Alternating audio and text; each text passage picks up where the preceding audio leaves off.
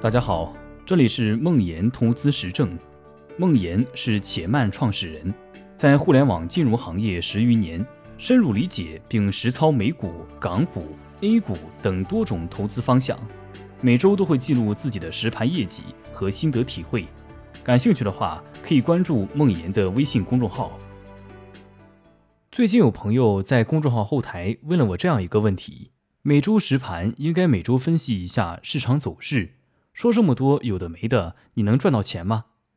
今天就来回答一下这个读者的问题。投资大师本杰明·格雷厄姆在被誉为股市圣经的《聪明的投资者》一书中说道：“投资需要一个稳妥的知识体系作为决策的基础，并且有能力控制自己的情绪，使其不会对这种体系造成侵蚀。”这句话不长。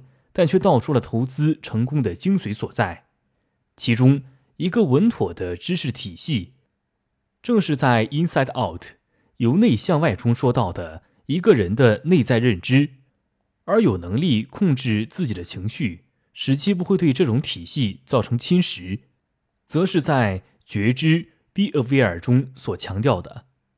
用我的话再来翻译一下格雷厄姆的话。投资是一个人对世界的认知在二级市场的变化。你需要不断完善自己的价值观、人生观，需要不断提高自己对世界的认知程度，需要不断学习商业知识，理解投资的大道。这些会在你的资产配置和投资组合中反映出来，最终形成自己的业绩曲线。与此同时，你还需要觉知、控制自己的情绪。不让贪婪、恐惧控制自己的行为，让情绪破坏已经制定好的投资计划。看到这里，你还会觉得这些是有的没的吗？不只是投资。再举一个例子，我之前写过一篇有关如何更好的写作的文章，叫做《写出我心》。我从中摘抄了一段。我想，我找到了更好的写出我心的方法。勇敢地踢开那个喋喋不休的评论者，让创作者直抵内心深处，一气呵成。最后，请编辑出场，检查语句、错字，最终成文。当我今天坐下来写这篇周报，我知道这是一次全新的探险，是一次拨开迷雾，找到内心最想表达东西的过程。在这个当下，我不再去想，两个月前我曾写过一篇好文章。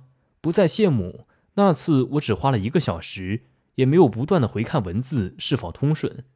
当然，我们一定会希望自己能越写越好，但这并无速成之法。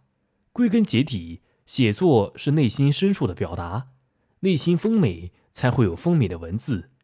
如果想写出好的东西，那就多多阅读，深刻思考，仔细倾听，最后多多习作。这里面。拨开那些嗡嗡声的能力，就是我们所说的觉知；而写作是内心深处的表达，内心丰美才会有丰美的文字，则是由内向外的体现。和投资、写作一样，其实很多东西都是内心的忠实表达。娜塔莉认为，写作是寻找内心最真实的声音；李小龙认为，武术的终极含义就是忠实的表达自我。张小龙认为，产品是一种自我表达；李善友认为，创始人的认知和心力是一个企业的最终边界。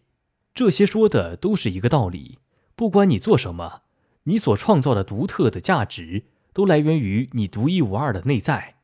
投资、写作、武术、产品、创业，所有的事情都是如此。由内向外和觉知这六个字蕴藏着大智慧。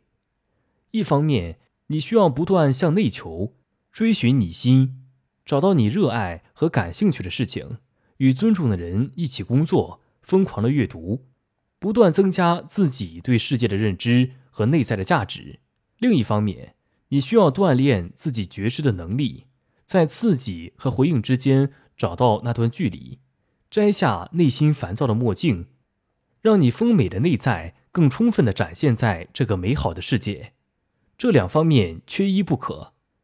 写到这里，我突然想到了，人类群星闪耀时中的悲情人物格鲁希将军的故事。在滑铁卢战役中，格鲁希和拿破仑分兵两路，他手握皇帝的命令追击普鲁士士兵。当他听到滑铁卢战役开始的炮火时，所有副将，包括他自己的内心，都判断皇帝可能受到了包围，应该果断转头支援。但一向唯命是从的格鲁希思考了一秒钟，对手下说：“在皇帝撤回命令前，我绝不偏离自己的责任。”一秒钟，格鲁希思考的这一秒钟，决定了他的命运，也决定了拿破仑和世界的命运。如果格鲁希能拨开内心的嗡嗡声，勇于相信内心的判断和确实无误的种种迹象，敢于违抗皇帝的命令，拿破仑就获救了。而在那一秒钟之后，在知道皇帝已经失败之后，格鲁希在后来的战役中为时太晚地表现出了他全部的军事指挥能力。当他把百分之百的精力和专注力放到战场上，当他勇敢相信自己的内心和指挥能力的时候，他深思熟虑、精明、谨慎、认真这些伟大的品质和丰美的内在，全都淋漓尽致地表现了出来，由内向外。觉知，在刺激和回应之间找到那段距离，这两点我认为是人生中最重要的两个认知，也是我们一生的功课。找到自己的节奏，专注于比赛本身，忘记计分牌，专注于创造价值和提升认知，忽略其他不重要的噪音，专注在每一个当下，把自己的独特内在百分之百的展现出来。我们会收获幸福和平静，以及其他各种副产品。欢迎关注梦妍的微信公众号，更多精彩内容与你分享。